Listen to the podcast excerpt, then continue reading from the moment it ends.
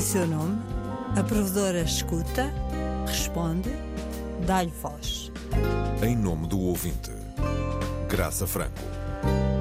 Olá, bem-vindos ao programa Aqui a Provedora empresta a sua voz. No dia em que, se tudo correr como previsto, o presidente da Ucrânia, Volodymyr Zelensky, fala no Parlamento português em plena guerra.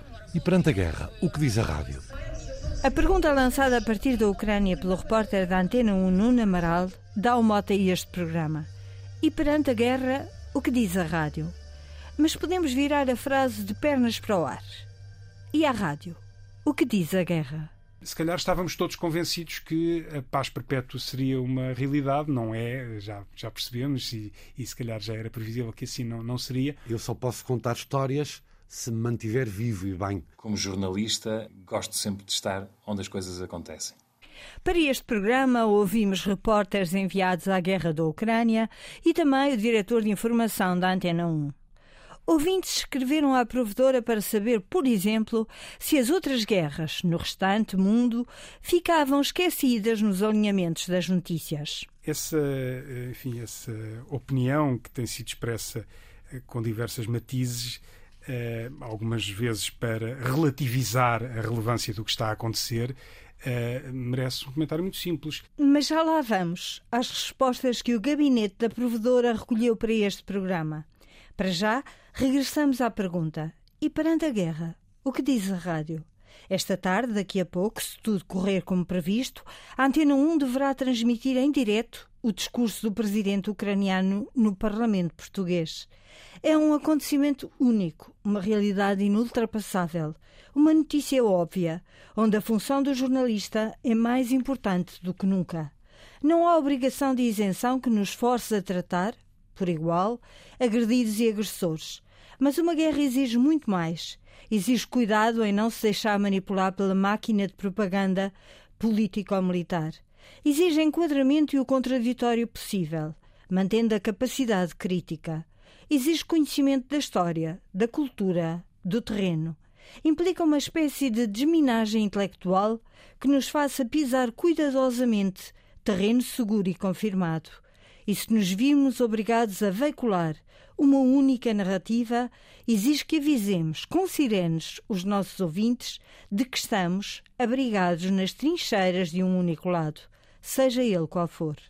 Exige, por fim, fugir à tentação de acrescentar pontos às histórias que nos são contadas. A sobriedade deve ser, por isso, a marca da história que vemos em direto e, por dever de ofício, por mais negra que seja, estamos impedidos de calar, conscientes de que a história terá como fonte primária as nossas histórias. Faz bem o serviço público em transmitir o discurso do primeiro-ministro ucraniano hoje, e ainda melhor em comentá-lo e enquadrá-lo de seguida. Na guerra do século XXI, a notícia pode chegar até nós por videoconferência, mas continua a chegar-nos também através dos repórteres enviados para o teatro de guerra. Tropeçamos em histórias em Lviv. Basta estar de, de orelha levantada. Nuno Amaral foi o primeiro jornalista da Antena 1 a chegar à Ucrânia. Já o encontramos no outro programa da Provedora, desviado da reportagem a fazer a produção para uma emissão especial do Diário de Notícias Regionais Portugal em Direto. Sonoplastia de Jaime Antunes, produção de Nuno Amaral, coordenação de Pedro Ribeiro. Boa tarde. Agora o repórter volta à reportagem e não foi uma estreia em cenários de conflito. Estive em Cabo Delgado, eh, em Moçambique, ehm, onde é tudo um pouco mais resvaladiço, ou seja, na Ucrânia sabe-se perfeitamente quem é o inimigo. Eh, sabe-se, eh, há, há, alertas de bombardeamentos, eh, há, as sirenes tocam.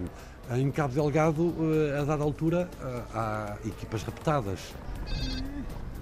Abu do Gafuro não para Bate a todas as portas, percorre a cidade de Pemba, pede ajuda para os deslocados. Porque nós não precisamos de mediatismo, precisamos de ação. E isto leva-nos a uma questão.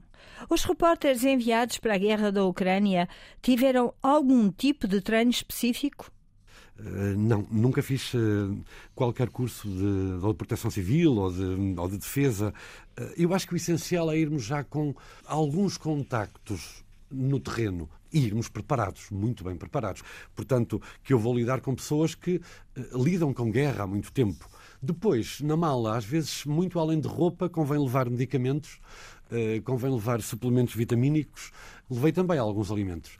Uh, além de uma agenda cheia de contactos e convém ter sempre um contacto do, do consulado português mais próximo. Luís Peixoto, enviado primeiro à Polónia e depois à Ucrânia, junta a esta mala de guerra outro bem de primeira necessidade. Aqui o bom senso naturalmente tem de imperar. E se é certo que não temos qualquer preparação, há uma uh, velha tática que se pode usar que é ouvir quem tem experiência, ouvir os mais velhos, quem já esteve em, situação, em situações uh, semelhantes de guerra, de tensão. O mais difícil, aliás, será ter preparação psicológica para lidar com as emoções que estão sempre à flor da pele, quer por parte das pessoas, quer até da nossa parte, e o nosso trabalho também é controlá-las. Pela Ucrânia ou pelos países vizinhos, andaram também os jornalistas Mário Rui Cardoso, João Alexandre e Camila Vidal.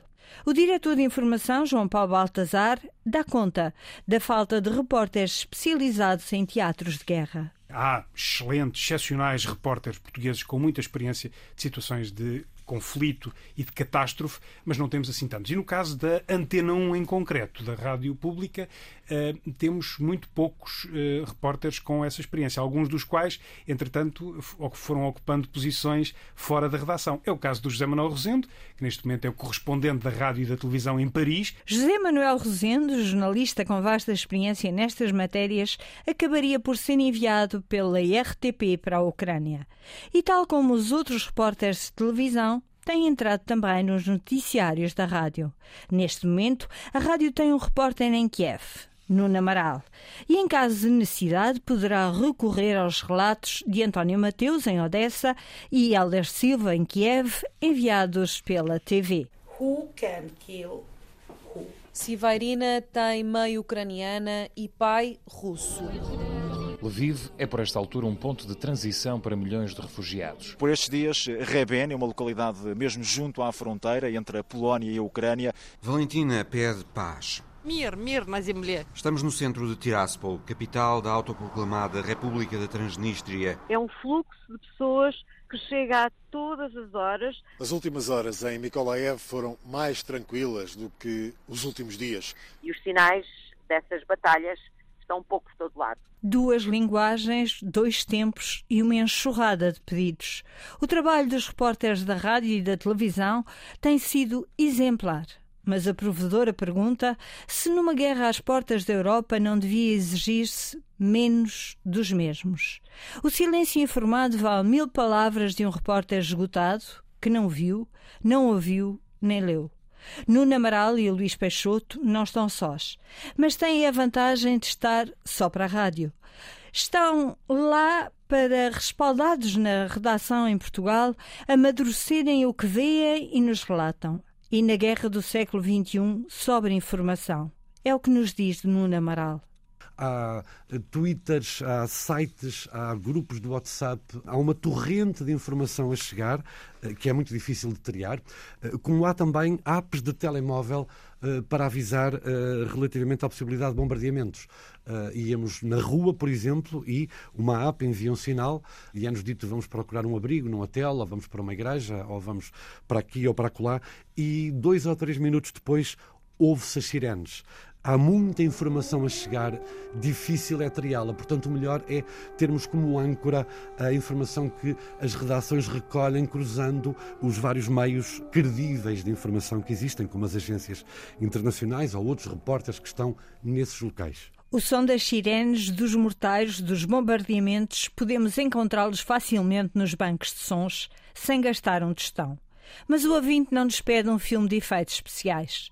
E o repórter só vai para que saibamos, como se estivéssemos lá, o que está a acontecer.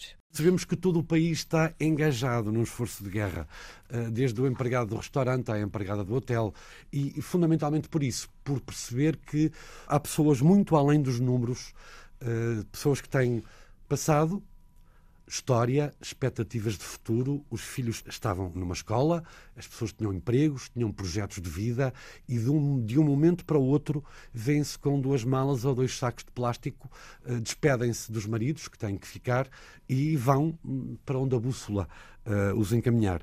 A vários quilómetros de distância, o repórter Luís Peixoto acerta a bússola com Nuno Amaral. Se tivesse que resumir a minha passagem, quer do outro lado da fronteira, quer pelo lado daqui, a parte humana será aquilo que mais choca. Isso, sem dúvida alguma.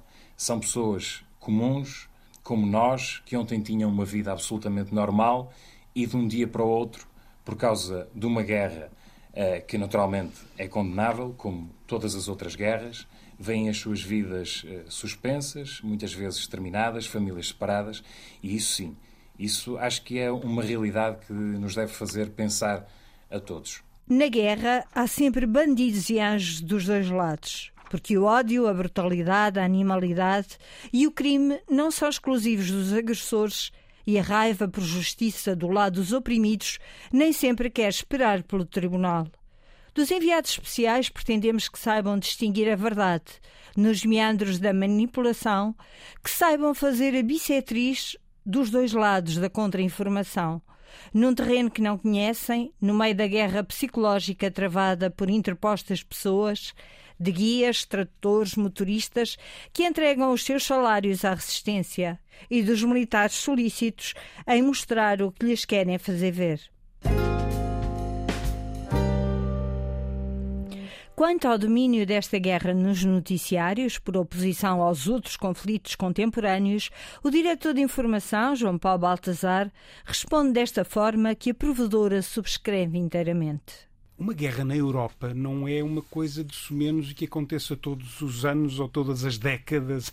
Eh, portanto, a regra, uma das regras clássicas do jornalismo para determinar o que é que é notícia, que é o critério da proximidade, está absolutamente aqui evidente, não é? Estamos a falar de uma guerra na Europa, uma guerra próxima, cultural e geograficamente. Os outros conflitos que permanecem, alguns deles muito sangrentos, não desapareceram. Alguns já vêm de há uns anos e se calhar vão continuar muitos anos depois disto e são regularmente noticiados. Agora, o fluxo de informação de outras matérias nomeadamente de outros conflitos, é esmagada pela relevância deste conflito. E sobre a falta da aposta na formação de segurança para jornalistas, João Paulo Baltazar reconhece o problema e promete corrigir a falha. Até porque é necessário preparar a próxima geração de jornalistas que vão, pelo gosto Uh, e pelas características poderem, uh, digamos assim, uh, ser chamados ou apresentarem-se ao, ao, sinal, ao primeiro sinal de necessidade de uma reportagem. E desta vez, no início da guerra, será que a rádio respondeu a tempo e horas? Havia ali um crescendo de tensão que ninguém conseguia prever quando é que iria desembocar numa invasão a RTP Televisão enviou ainda antes, creio que ainda antes da, da invasão dita, a equipa, uma equipa de reportagem com a Cândida Pinto. Voltaram eh, a seguir, regressaram e a Cândida estava lá quando foi eh, a invasão. Nós tínhamos eh, já naturalmente feito eh, a nossa análise da situação e tínhamos feito também a análise da redação e tínhamos eh, identificado possíveis soluções de reportagem Uh, e, portanto, estávamos preparados para, quando acontecesse alguma coisa de significativo, avançar também para o terreno. A rádio sempre foi o meio de comunicação mais ágil e mais rápido, mas neste caso aguardou para ver. E viu primeiro a boleia dos olhos da enviada especial da televisão. As sinergias até podem ser úteis, mas não devem ser usadas como termómetros da atualidade. Saber o tempo e o local onde se deve ir e permanecer, sem se sujeitar aos movimentos tribais da concorrência, é sabedoria das FIAs fruto do trabalho de equipe e dos especialistas que enquadram e antecipam o movimentar das tropas e os acontecimentos. Daí resulta o bom ou mau investimento na reportagem própria. Enviamos os repórteres como os nossos olhos, mas sobretudo ouvidos para que vejam, ouçam e leiam nos olhos das crianças, nas faces dos velhos, nas palavras desapressadas dos militares nos checkpoints, o que contam os sobreviventes, sem curiosidades mórbidas nem sensacionalismos bacocos. A rádio poupa-nos ao espetáculo da indiferença ou da bondade. No serviço público, a obrigação é maior. E ainda bem.